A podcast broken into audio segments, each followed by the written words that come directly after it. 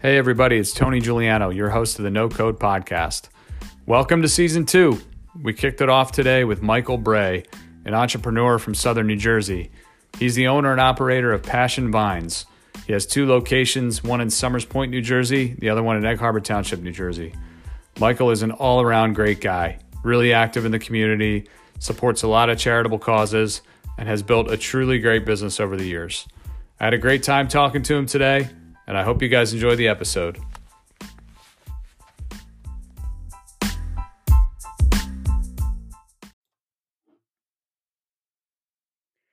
Ladies and gentlemen, we're back. We are back. Season 2, Episode 1 of the No Code Podcast with one of my favorite humans on the planet, Mr. Michael Bray, one of the entrepreneurial kings of Southern New Jersey. Michael, how are you today? I don't know that I deserve that introduction, but I'm doing great. Thank you, Tony. Wouldn't it be nice to have like a hype person that just followed you around and introduced you into places as you walked in? Oh my gosh, that's beautiful. Yeah, I'm gonna ask for that little recording there for sure. Happy to provide it. No problem. That could be my ringtone. Yeah, we'll get you that little snippet there. But Michael, I really appreciate you jumping on today on this Friday afternoon. I'm sure you're busy. I know you're bouncing around all the time with Passion Vines and all the other community efforts and things that you do in your life. So much appreciated. It's my pleasure, man. Absolutely. Awesome. So Michael, you are the founder and director of operations for Passion Vines, which is my favorite wine store. Two locations, one in Somers Point, one in Egg Harbor Township. And you've been crushing it at this for the last, I think we're coming up on 13 years, correct? That's exactly right. Yep. Wow, that's great. So, you know, today I just wanted to chat with you on, you know, your path, you know, through your career, you know, how you decided you wanted to become an entrepreneur, talk about some of the charitable things you do, which I'm familiar with at least one of. The Right Notes annual MS benefit that you throw, which is a great event, a wonderful cause, and a fantastic party. Thank you, brother. I mean, you know, I certainly missed it this past year. What did you do, by the way? Did you guys do anything virtual? Or unfortunately, I don't even know how you handled it. It was an incredibly challenging decision to make. And in the end, we just felt like we just couldn't do it right. And so we decided to pause this year, and then we will absolutely look forward to crushing it next year, or which is now this year. So yeah, exactly. I know it still feels like kind of like sort of we're in the 2020 hangover. We're just trying to shake the cobwebs out. That's exactly right. I feel like January gives you that sort of permission to sort of like get that you know, in check. You know what I mean? And once February hits, you still reference last year, then you got problems. Exactly. Yeah, you're right. Then you just can't move on. You got other things you got to address. But actually, and I should apologize to you. I'm in the midst of dry January, so there's no Passion Vines purchases for me this month. Yeah, understood. Well, you're not alone, brother. I too like a little cleanse in January, and I highly recommend it. It's always good to keep the mind in check. Yeah, I've never done this before. I just and I didn't really think it through in advance. I just kind of, I guess, a day or two afternoon. So I didn't actually officially start till Sunday the 3rd. Okay. But I was sitting around. I'm like, you know what?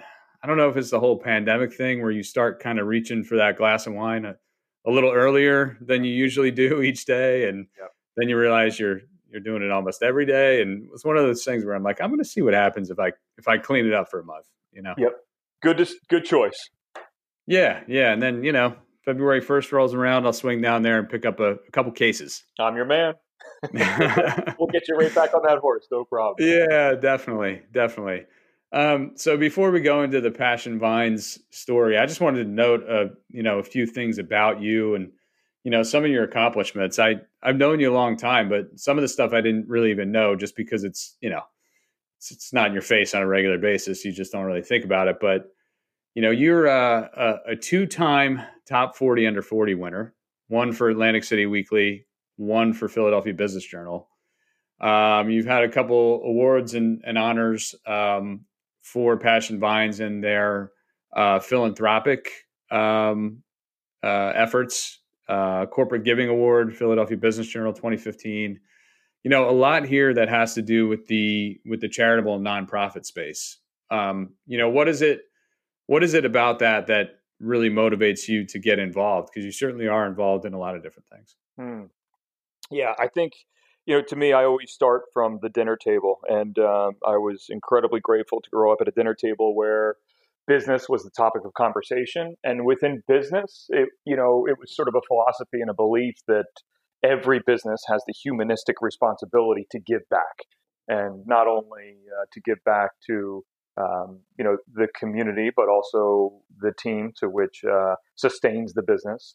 But, and that, so it really starts from that premise, right? I mean, business is a gift, and sort of the people in it and the talents that reside are a great channel and a conduit to sort of express that.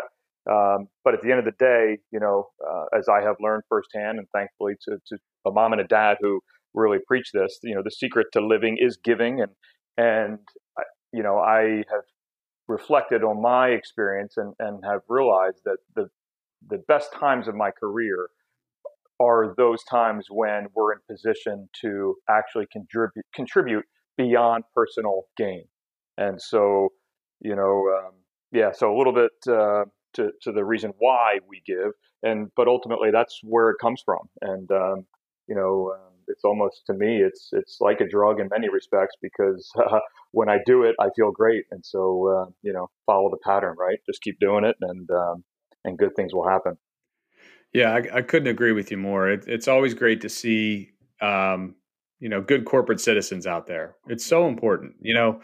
Yep. You look at everything going on in the world today, and certainly there's a lot of ugliness, and there's a lot of division, and there's a lot of social unrest and all sorts of issues. But, you know, I think through the pandemic and through a lot of that in the last couple months, especially, you know, you see a lot of corporations stepping up to run with the ball when maybe, quite frankly, a lot of times our government falls short in those areas, you know. But you see a lot of big companies and small companies alike that go out there and say, hey, you know, we're going to try to help solve these problems because it's the right thing to do first and foremost. Mm-hmm. And then if it benefits, you know, your business or other businesses from there, that's not a bad thing either.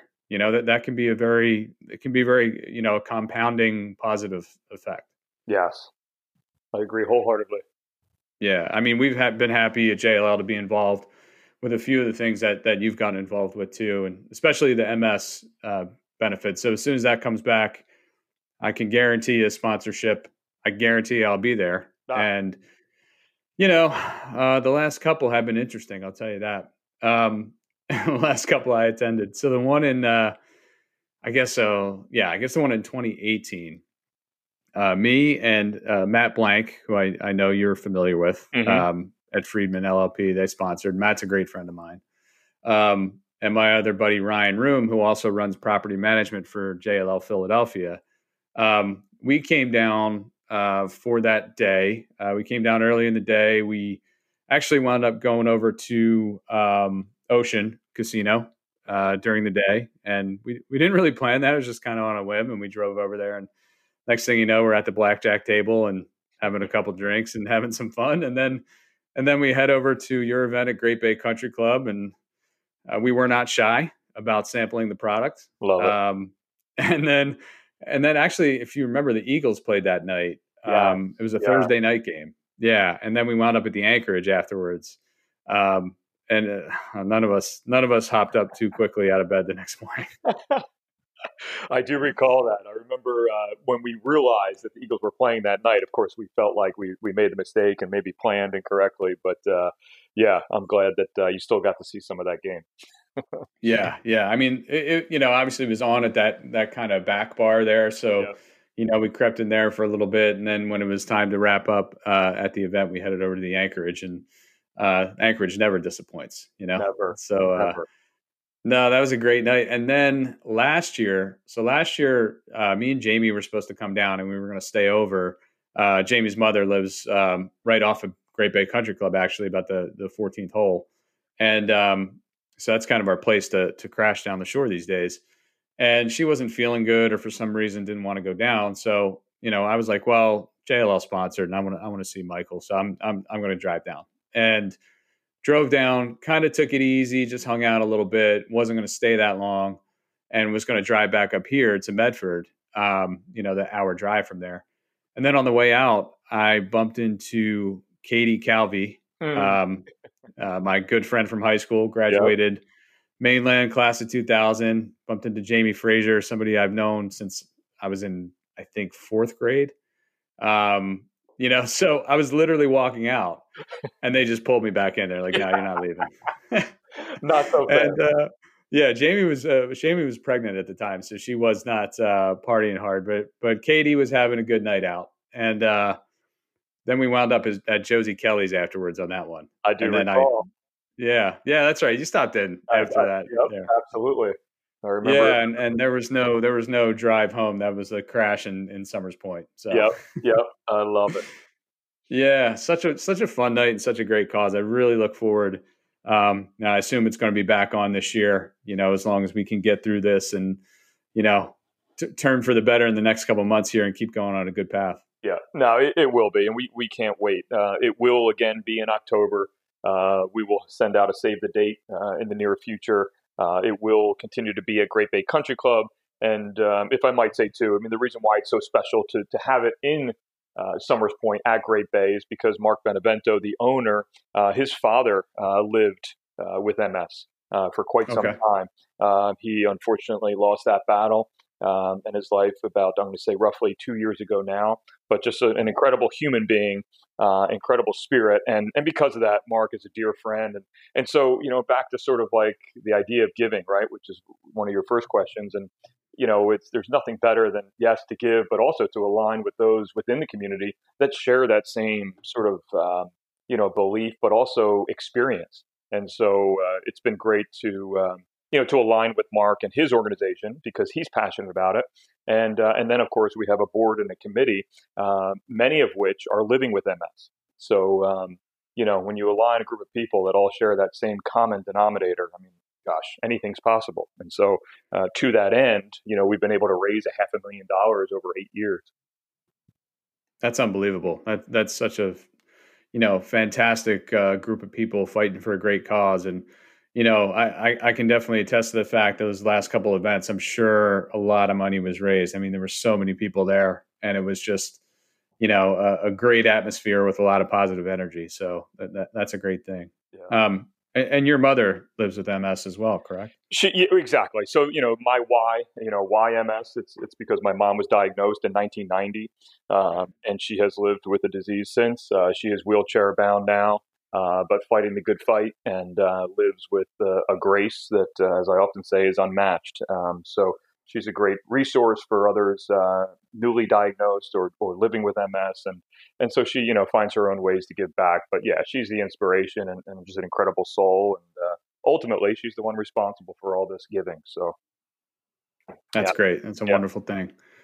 I had the pleasure of meeting her the last one you did in 2019. So that's fantastic. She's a great lady. So jumping back a little bit into your career, you've gone the entrepreneurial route your entire career, really. Just about. What kind of led up to that, and what inspired you to make that jump into that? Kind of going at your own, which is a scary thing for a lot of people. There are a lot of people that talk about it, they talk about doing it, but they never pull the trigger because they can't sort of leave that safety of maybe a corporate environment or just some other, more comfortable thing where they feel like they have a steady paycheck every couple of weeks and they don't have to sweat it out too much. What kind of drove you to take the risk and make the leap?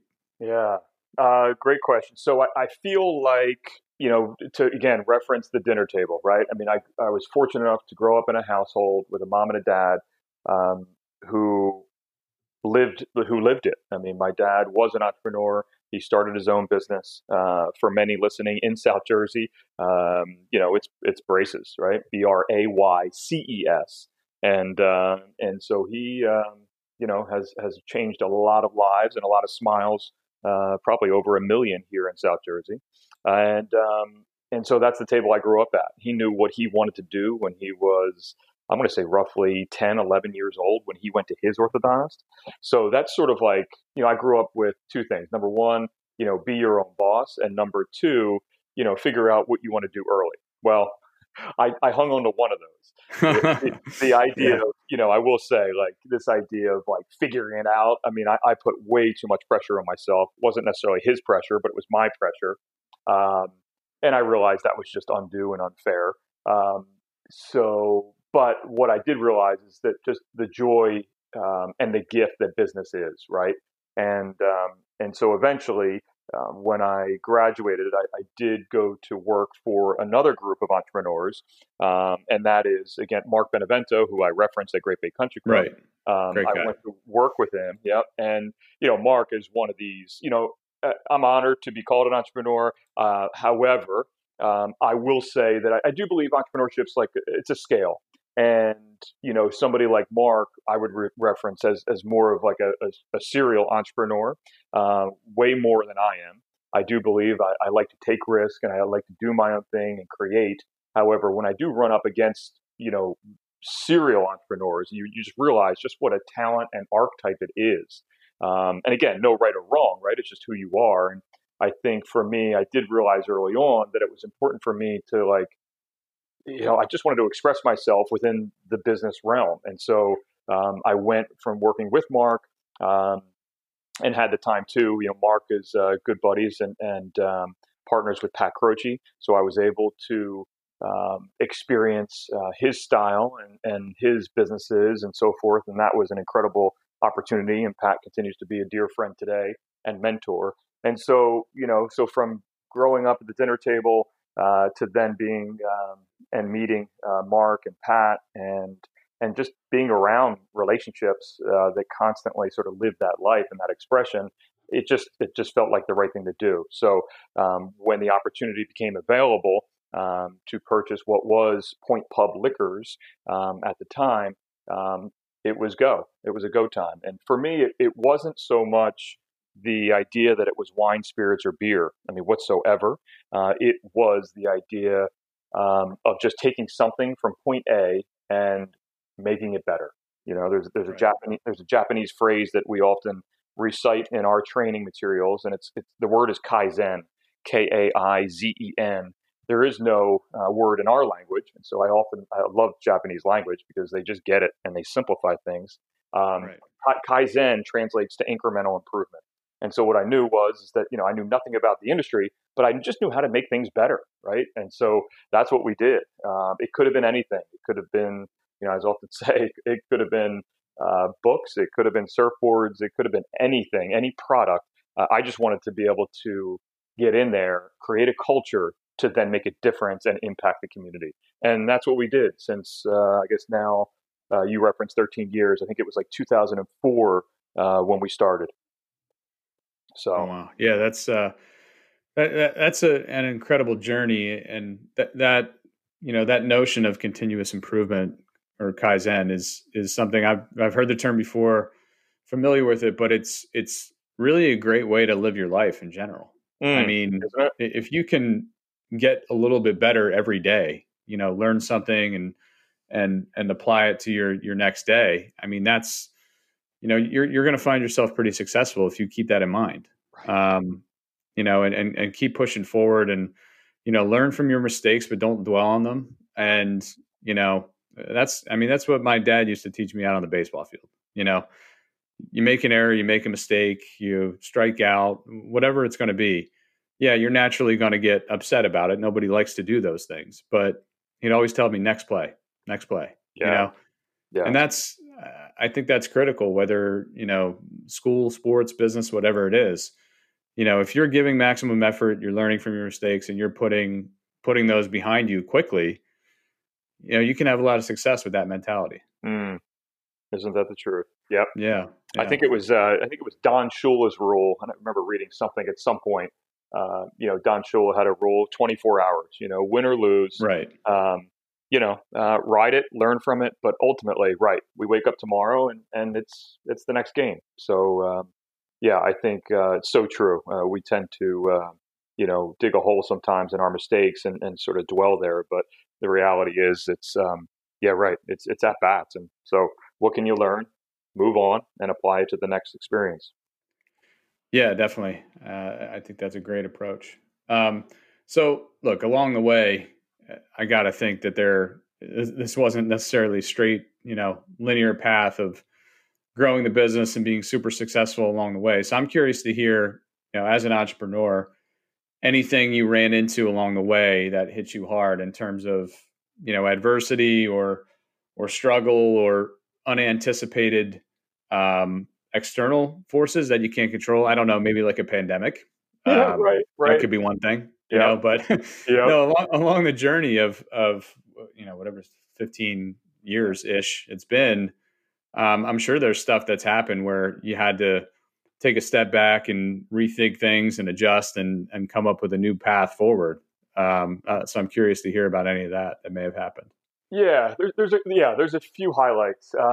So early on, we took what was a rather sort of lackluster experience and began to, as I often say, year 1 and 2, it was just friendliness and cleanliness. I didn't know anything about the product, but we just began. I knew how to smile. I knew how to welcome guests from a hospitality standpoint, and I certainly knew how to clean. And so, that's what we did. And early on, I realized just how resistant some customers were to us, even just cleaning up the environment. Really? And so, yeah. And so it definitely made me question, what is this? Is this, is it me? Do they like the old store? Or maybe they just don't like change. Right. And in the end, that's what it was, at least in my perspective. And so, it took a lot of deep listening and just, and also letting them know, I think when we first went in there, and gangbusters, young and certainly dumb, but just like aggressive. I think the perception was that we were maybe better than what existed before, right? And so and people began again. They gave us a little attitude, but I think once they got to know us and realized that, we just we're nice people, but we just want to work in a very clean and good atmosphere. They began to let down their guard, and so. But yeah, that was definitely an early, little, punch to the face, whoa, all I'm doing is trying to give you a better experience. I'm not trying to hurt you. I'm not changing the prices. Quite frankly, I'm not even changing the product. I'm only bringing in new product, but I'm not getting rid of your product. And so anyway, that was the first thing. Just to jump in real quick. It's so interesting with bars and restaurants when you see that ownership change and a new approach. It is really, it's a sensitive thing for customers, even if you're improving it, because it's like, hey, wait a second. A lot of the regular customers are going to be creatures of habit that come there and they like it. I mean, if they're frequenting the place, they like it. And chances are they like mostly everything about it, whether it's the lighting, the decor, the product, the servers and bartenders, they just want to be there and they don't necessarily want to see it change. Right. And that is, that's an interesting, I feel like that's pretty common with bars and probably not a whole lot else, Yes. There was another bar I remember that turned over on New Road in Somers Point. I'll keep the name out of it, but it was sort of, I guess you could call it a dive previously. And new ownership came in, and I think one of their struggles was, the customer base that was there before, it was, it was kind of a rough crowd. And, but yet they were regular customers and, I'm sure if some of them got unruly, you could throw them out and deal with it that way. And, like anything else, 90% of them were good people. They just might've been, a little rough around the edges, whatever it was. But when the new ownership came in, I don't think they could get past that. They wanted to grow the business. They wanted to make the existing customers happy, and I'm sure bring in new ones. And I think that was just too steep a hill to climb for that group. Mm-hmm. And that's something when you're going into a new venture, I guess that's something you should vet out, especially in the restaurant and bar business. Oh, it's so true. And you're right. Yeah. I think the word you used, fragile. I mean, it is such a fragile and delicate process. And I experienced that firsthand. And so I think what saves the day there is being there, Right. So to those entrepreneurs who are involved in taking over a business from afar, who are throwing in cash, maybe calling the shots from afar, but not being there. I think that's a mistake. And so I think, you know, it's, because you have to be able to act in real time. You have to be able to look somebody in the eye. They have to be able to feel that you're sincere and not trying to just throw money at a problem and or thinking that your ideas are better than their needs. So true. Yeah. In the hospitality business, I mean, it's a two-way street of trust too, between the owner / manager and the customers. Like, yes, you're selling them a product, they're purchasing it, it's transactional in that way. But, you know, a lot of times people that go to bars, I mean, it's almost like it can be like a therapy appointment for them. Oh, you know? Is it right? Yeah, their jobs, it's a long day at the office, or, you know, their husband or wife is giving them a hard time at home, yeah, or some other issue, and they go to the bar, and it's, you know, it's like a Cheers episode. I mean, that's what it is. It's like it can be like a second family or a group of close friends. So you have to be delicate and treat that with care, I'm sure. Yeah. What is it? I think it's Howard Schultz, right, of Starbucks, who calls it the third place, right? I mean, that's what he did so brilliantly with every Starbucks. But you're right. I mean, every bar is the third place. I mean, we've got our home, we got the office, and then we got the bar or the our local Starbucks. But it's very delicate. Yep. So that was one issue. You were about to mention a second one before I. So then the other thing. So that was years 1 and 2. Then by the time we got to 2008 and we started to make an impact in the community, at that time also we hired our first manager who was very talented within the wine world. And ultimately that's what raised my interest and created a passion within me for this beverage. And I loved everything about it. I loved the history, the geography, and it just became so much more than just wine. I mean, especially when you get to meet the people behind the label. And so during that time, he, as the coach, really brought our team to a whole nother level. And we were in the community pouring wine at events and at our bar in Somers Point, where we do a lot of weekly events. And people just didn't make the connection. They still were thinking of Point Pub as a restaurant that it was. They just couldn't connect the dots. And so here we are pouring Burgundy, you know, in Somers Point, and our name is Point Pub. And, you know, we sound more like a restaurant than we do a wine store. And so the decision was made, let's rebrand. And naturally, again, giving my love to create, I definitely consider myself more of the archetype of artist, even more so than entrepreneur sometimes. And so we went to the drawing board and basically, you know, threw a bunch of names up and lived that experience for a couple of weeks. In the end, we launched Passion Vines. And we created the logo, worked through that exercise. And the email we sent out launching the brand, I forget exactly the time it was, but we launched. And within, what I do know is within 48 hours, I got a phone call from someone within our community who Somers here, who is the editor of a national publication. So Here, you know, I have a marketing mogul, right, calling me. And the first words out of his mouth are this: I got your email of your rebranding. Quote, that was a big mistake. Why don't you just tell me what you really think? And I got to tell you, I shed a tear. I mean, it was, and you know what it's like. You pour everything into something. And here, and again, I looked at him like a god, you know, and that's what he said. And wow. I'm like, holy, right. I mean, where do I, where you can do say I, it, holy shit. Yeah, okay, good. I wasn't sure. Holy shit.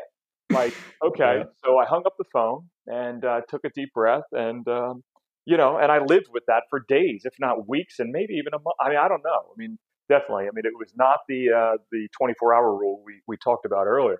And I drove myself crazy over it. And so in the end, another punch to the face. And but you know what? It's a great lesson. And again, you'd be a fool not to listen to what others think of your idea. But you'd be a bigger fool to let that be the decision behind, right, your ultimate decision. And so, and what was the complaint? He just didn't like the name and/or the logo or both. Yeah, or... Just, basically fit, right? Maybe looking at our area, you know, maybe it was the colors. I mean, I didn't even have the balls to ask. I mean, I didn't, you know, like, I'm just like, I didn't even want to know anymore. I mean, all I wanted to do was hang up the phone. I mean, at any rate. That's funny. You know, that's funny because I've always, not just to placate, I've always loved the name and the logo. Like I'm a big fan. I think it's like, it perfectly explains that, hey, we sell wine, we know about wine. And I think the logo looks great. Actually, I think it's green and purple, right? Yeah. Yeah, and that's maybe that's because that's the Giuliano wedding colors, green and purple. Maybe that's why I like it. But no, I've always liked it, and I actually think it's perfect. I mean, I think it's a fantastic name and brand and everything. So it goes to show you, though, sometimes in that realm, especially when it comes to, you know, the creative component of business. Just some people can just, the opinions are just going to range. In a wide way. You know, I'm sure you got some emails that people said, "Oh, this is fantastic. I love it."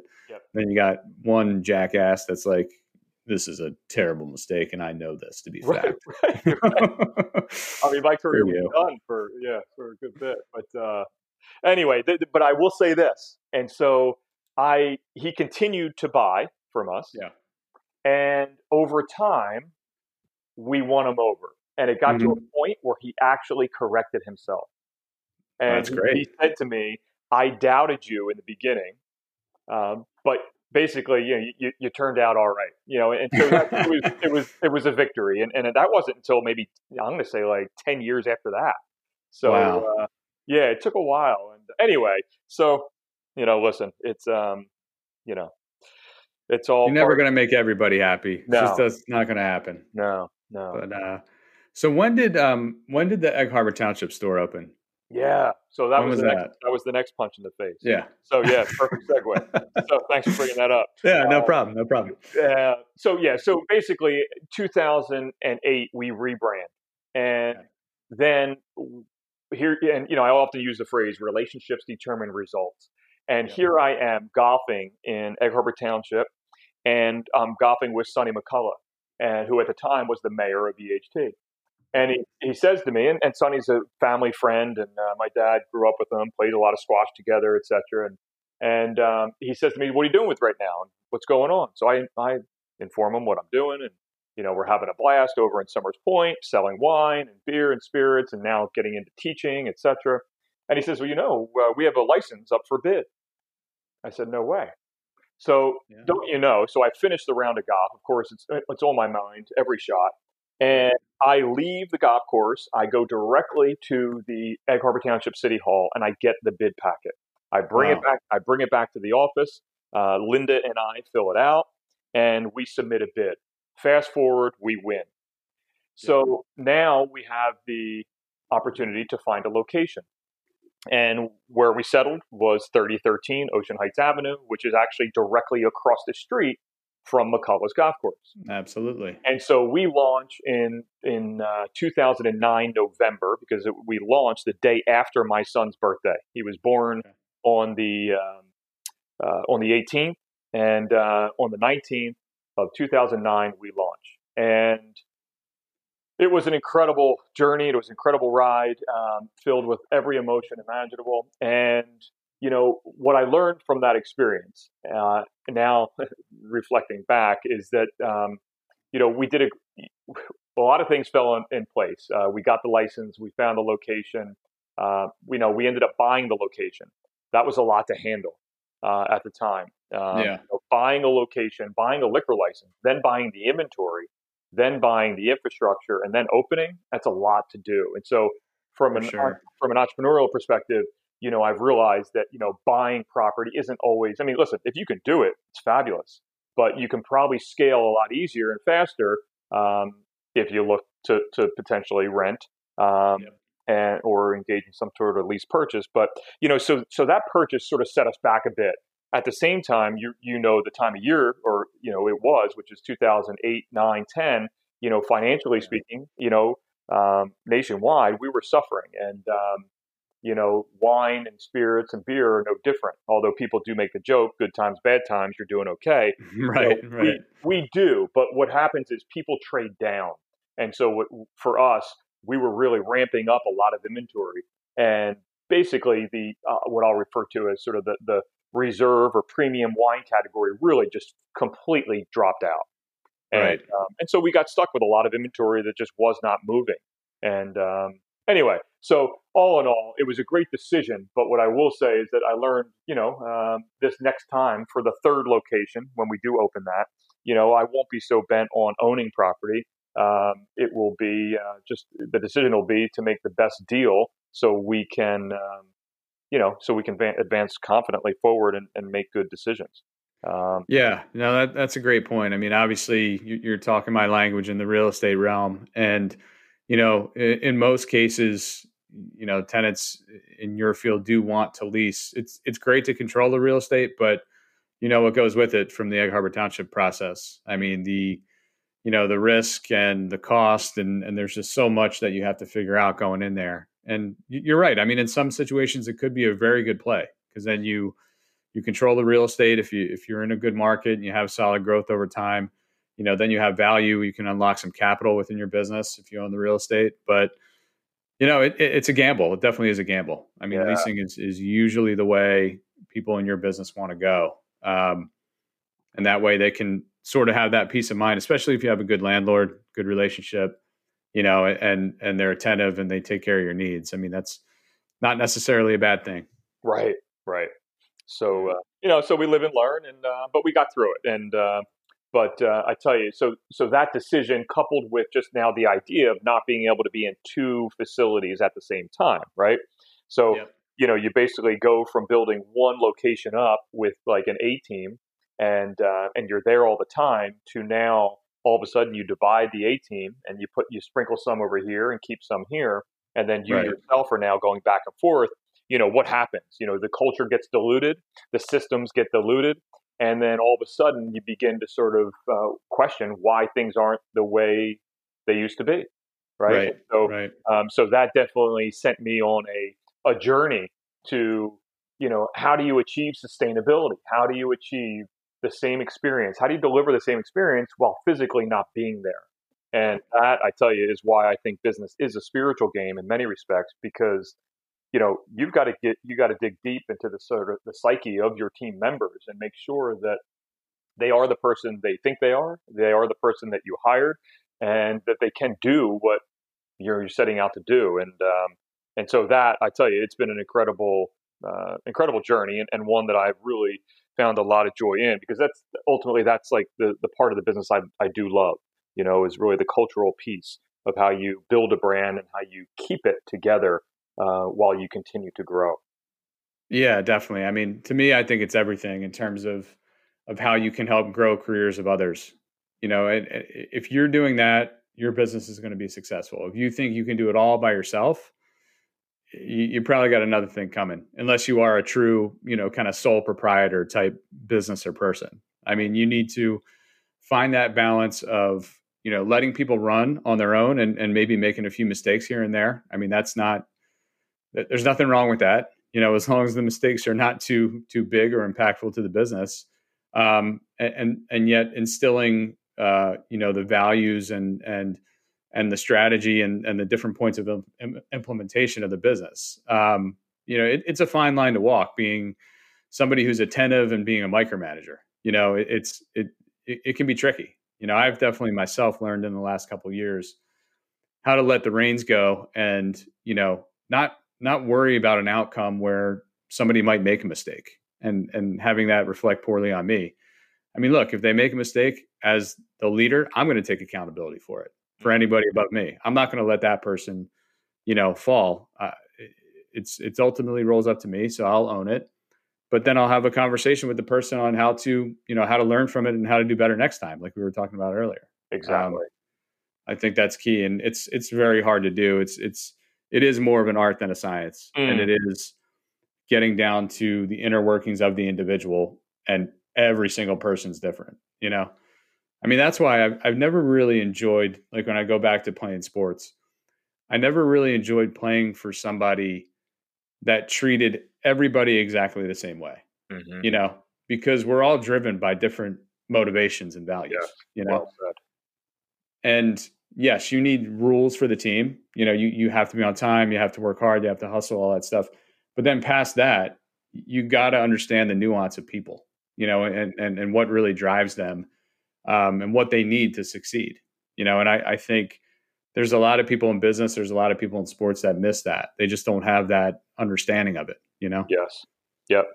But clearly you do, because it shows with your team. I mean, every time I've been in either one of the stores or on the phone, you know, you've done some stuff for us at JLL, like we just did over the holidays, where we sent a champagne split to everybody in the Philadelphia region. Anyone at JLL listening above me, yes, I spent this money, and if that was wrong, I'm sorry, but I'm also not sorry, because it was lovely.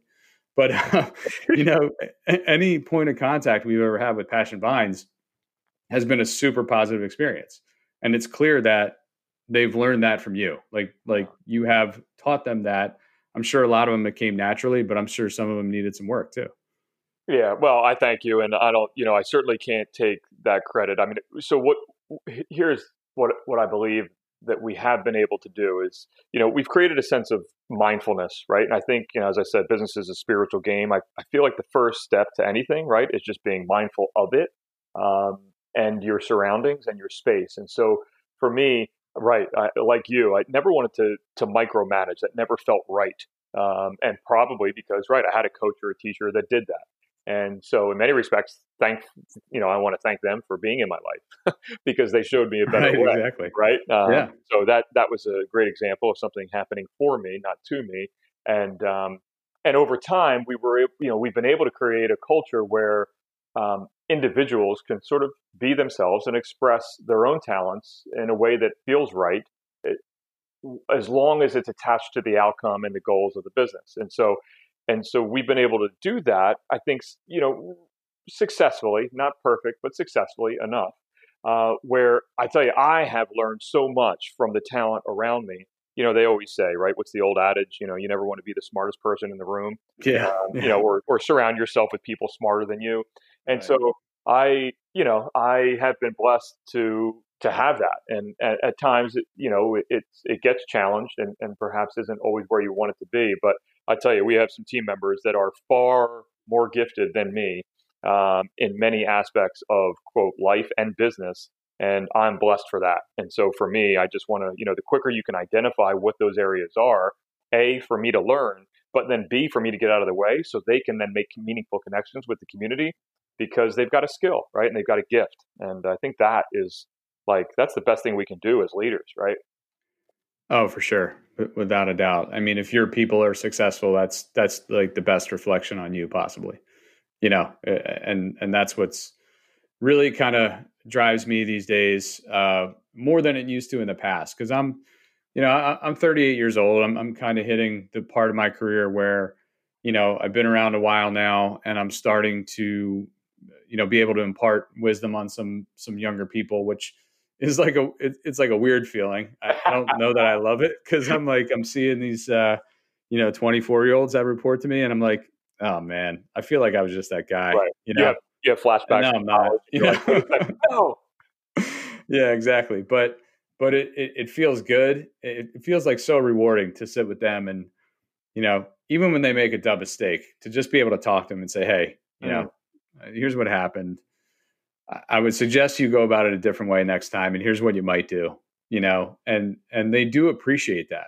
You know, sometimes you can see it in their eyes. They're kind of like, they don't like that you're talking to them that way. And, you know, they don't like being criticized. Like nobody does, you know, but you see the next time when they get it right. And they've actually, you know, some of them have thanked me down the line for those tough conversations that you had to have previously, you know? And, but on the other side, I mean, I constantly try to tell them how well they're doing if they're doing the right things. You know, I think the positive feedback is so important. If you're all negative feedback all the time, eventually people are going to just tune you out, and they're just not going to respect you. You know? Yep. So true. You know, you have to be positive. You got to tell people when they did a good job more often than you do if they've made a mistake. You know. Yep. Yeah, and I continue to remind myself of that. I mean, I don't do it enough, but even when you just saying it right now, it's like, right, you can never hear that enough. Yeah, you know, it means a lot.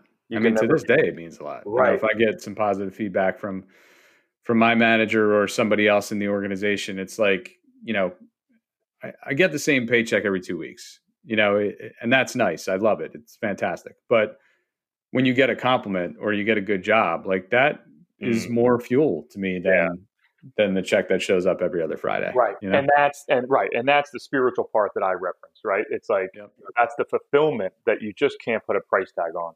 And the ability to do that with your team, which then in turn does it to your clients and customers. I mean, and then ultimately the community, right? Which is the third phase. Yeah. I often talk about the 3 C's. You have your coworkers, your customers, then the community. Once you get to that community, I mean, that's when your business is at a level that quite frankly is above most. I mean, it's that's when it gets a lot of fun, and you walk around, you know, whether it be the local bar or grocery store, and then all of a sudden people begin to sort of identify you as sort of an impactful player. Yeah. Yeah. It's a wonderful feeling for sure. Yeah. So speaking of, treating your staff well and sticking up for them, there was something, I don't know if you remember this or not, because I'm sure the COVID craziness for you was just like unbelievable. But you started doing some live streams on Facebook when you were delivering product in the, I think it was it the summertime? When did you start doing those? I would say that was probably early. I mean, March, April, right. May. Yep. Okay. Yeah. Yeah. So March, April, May, COVID hits hard. We're all, you know, I mean, it's bad now, but I feel like we're kind of coping with it better now than we did before, you know? Absolutely. Sure. Absolutely. But you know, that happens. And then it must've changed your business pretty dramatically to the point where all of a sudden Michael Bray, owner proprietor, is out on the road driving the, Passion Vines delivery truck and getting around to customers all over town. So one of those live streams, I heard you mention that I think a customer left a review that was not so favorable. And one of the things you said was like, listen, I'm fine with criticism. You do that all you want. That's great. But I guess in their post or in their email, they said something really negative about the staff, and you kind of jumped on it. Do you remember that at all? I do. Yeah. I'm trying to think of the specific incident, but yes. Yeah. And I really appreciated the fact that, you know, I mean, you did it in a very professional way, but, and you come from a service industry, hospitality, where a lot of times you hear the phrase, the customer is always right. But, you know, as important as customers are, and they're critical. I mean, they're the whole thing. If you don't have customers, you don't have a business. But a lot of times in that type of industry or organization, the employee is not always valued maybe as much as they should be. Mm-hmm. And if you don't have good, really, you know, motivated, conscientious employees in a hospitality setting, you're not going to have a lot of customers either. Right. So you really need to balance that. And in that video, I remember you said something about like, you know, criticize the product all you want, the business, criticize me, but, you know, basically don't come after one of my employees and like criticize their intellect. Cause I think the person said that, you know, the person was an idiot or something like that. It was, yes. It's coming out. Yeah. Yes. And I appreciated that. I mean, you were really sticking up for your people there. Yeah. Yeah, listen, you know, it goes back to Kaizen, right? Like, you know, you can't fix what you don't know. And so feedback is an absolute gift. If you work for someone or a company that is skilled in providing feedback, effective feedback, that is, I mean, that is invaluable. And so when a customer, and we've all been there, but when a customer complains and provides nothing to learn from, mm-hmm. But rather just takes a shortcut to say that your employee, and first of all, right? I mean, the word employee to me, I don't even like, right? So, right. I mean, team member is what we use within our culture. Yeah. And so, you know, your employee wasn't very smart or, you know, something to that extent. And you know what? You can say a lot of things. You can say that the employee didn't deliver on the promise. Okay, I'll listen and I want to ask what the promise is. But when you attack somebody's character because you don't have the ability to articulate what it was that actually happened, and maybe in the end, that's because maybe your day was a little bit offset because of something that happened to you, not so much the actual experience, but now you're taking it out. You know, like if you don't have the time to really share what's on your mind or what you're upset about, then really, yeah, I don't have a lot of patience for it. And because I'll listen to most anything. I mean, I get feedback all the time. I'm sure you do. And 98% of the time, I'm extremely grateful for it. But yes, you come across that customer who just wants to they just want to bitch. And, I think it was Zig Ziglar who said, the motivational speaker of maybe the 80s and 90s, he always referenced coming home and kicking the cat. What did the cat do to you? But because this individual had a bad day, they just decided to come home and quote unquote kick the cat or kick Passion Vines. And it's okay, I get it, but I'm here to listen, but I'm not really going to listen to your lackluster complaint. Yeah, it was an interesting thing. It kind of caught my attention when I was watching it that day, and I watched a few of them, and they were so. It was so interesting to see basically a real-time account of an entrepreneur going through COVID and all of a sudden having your business turned upside down in a way. And how was it for you guys generally? I know in New Jersey, did you guys ever have to close, or was it? No. We were literally watching the news, listening to the media, listening to the governor, etc. every single minute of every day, not knowing when the doors would be shut. And so, immediately, the first thing I did was emailed our entire team and just said, listen, number one, we're going to be okay. I don't know exactly what's going to happen, but rest assured, we've got each other, and in many respects, that's all we need. But number two, if you do not feel safe coming to work, please don't. And so immediately, we probably lost half of our team. And so that left us. So now our doors are remaining open. We have half the resources that we had in terms of team members. And then there was a flurry of business within the first week, because, of course, every day was liquor stores are about to shut down. Right. You got to go make your run and get it while you can. Yeah. And so, we lived through all of that. And I tell you, it was insane. And, people joke, oh, it must have been great. Listen, I don't wish that on anyone. I'm in business to make money. Yes. But if I could ever hit a reset button and go back in time, I would in a second. But nonetheless, we were there not knowing if we'd be able to be open tomorrow. And so we did what we could. And so part of that was me. I have a rule that just says, never ask anybody to do something that you have never done or wouldn't do. And so I have never lived or worked through a pandemic before. So I, in many, many days, many days I spend off site and out of the store, working in a remote office. And, but in this situation, for me, I've never lived or worked through a pandemic before, so I need to do that. And so I went, I left my office and went head first into the business and began basically calling every shot and providing the support to all of our managers that needed it. And all I can say is, in the end, yes, I was answering the phone. I had a headset on. I had, I was answering phones, emails, then delivering, you name it. And doing what we do, and while we could do it. And, for that. And was the delivery a new component for you guys, or had you done deliveries in the past? We've been delivering off of PassionVines.com for, I would say, years. Okay. However, what happened was, because people, because fear was running rampant, and this idea of, this could be the last day, and people fearful of leaving their homes, they, for those that, we're on the fence of using technology to place their liquor order, they immediately were just on the other side, in no time flat. And so all of a sudden, the online business certainly picked up, and as people were just, again, afraid to leave their home. And so in many respects, that will be here to stay, because they now realize that, even though the pandemic is, well, yes, it's still here, and I'm definitely more comfortable leaving, it's now more efficient, right? And so, you know, whatever I was afraid of before about ordering online, I'm certainly not anymore.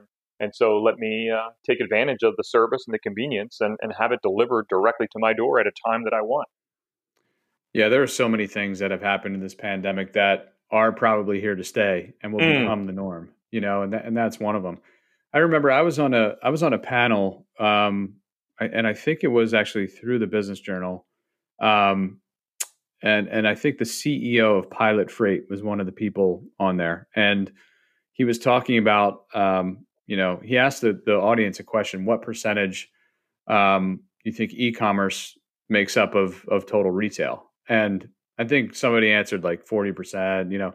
Everybody in your mind, it's like, oh, there's so much e-commerce, you know, everybody shops online. And this is, you know, pre-pandemic. That number was only 8%. Wow. And I don't know what that number is today, but it has to have at least tripled, I would say, during COVID. And I don't think, you know, obviously some brick and mortar is going to come back. And there are certain areas of that where I think are going to be really strong because there's so much pent up demand. And, you know, you have these deals you can strike now out in the retail world with landlords. And I have a buddy in DC. I don't know if you listened to my final episode of last season, Scott Parker, who's out there doing retail deals now in his various businesses. And, you know, the out-of-pocket cost to him has been cut in half. Wow. Based on what landlords will offer now. Mm-hmm. You know, so there's that piece of it that's definitely going to come back because of just the human spirit. And people's desires to get back out there. But there's a lot of pieces of the economy that are going to stay virtual and or e-commerce, deliveries, things like that. Mm-hmm. I mean, because people, I think part of it was that people that didn't do it, they weren't against it. They just hadn't made the effort to go learn what it's all about and what they have to do. Yes. And then out of necessity, obviously, you know, this happens. So that's really interesting. I'm sure it'll be interesting for you guys going forward in how you manage it in normal times versus chaotic pandemic times. Yeah, right. Yeah, and actually, it pushed us. I mean, we had an infrastructure set up, so we were blessed. And now we'll be looking to launch some new technology in March this year. So by the time Memorial Day comes around, you know, we have new and improved, way more efficient, faster checkout, both via PassionVines.com as well as the app. So, oh, great.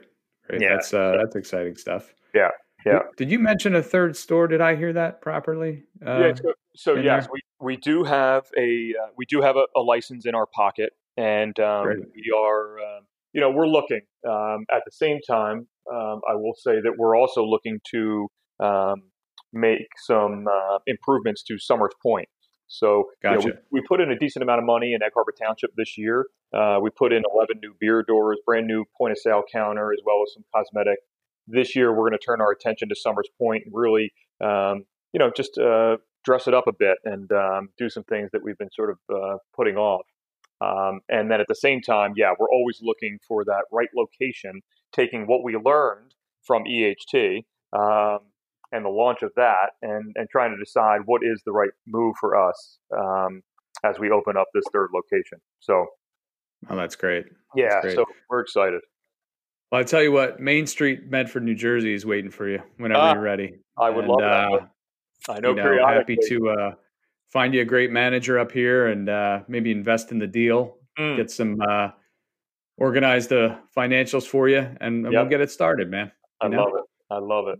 It's I tell you what, in all honesty though, it could absolutely use a wine specific concept, especially because we have a wonderful BYOB called ITA 101 in Medford.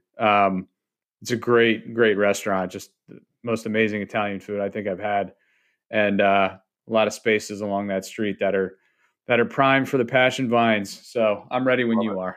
Brother, yeah, let me know. You know, as always, the liquor license is always the issue. Oh, yeah. Once we get that, you've got my attention. Rock and roll. We'll make it happen.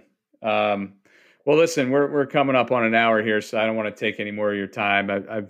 I'm super appreciative that you jumped on today. You know, Passion Vines, for those of you out there, you know, a lot of people in the greater Philadelphia area listen to this podcast.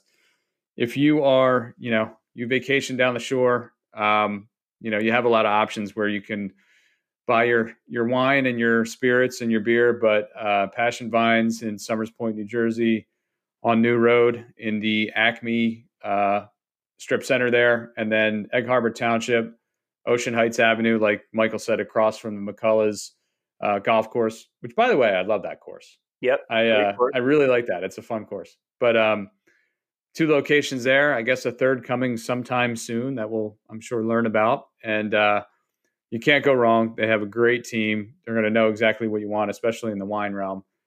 We didn't even get into that. I was going to start talking about all my different wines I love, but we can do that next time. Let's do that over a glass of wine. How's that? Yeah, definitely. That's better done in person for sure. But Michael, I'd so greatly appreciate you jumping on today. Tony, my pleasure. And lastly, congrats to you on the podcast. I have been following along, and back to your comment about taking the plunge. I mean, all I can say is it's been awesome to listen to your guest, and I can't wait to watch what happens next. Awesome. Really appreciate it, man. All right. Have a wonderful weekend. Thanks everybody for listening, and we'll see you next time. Later.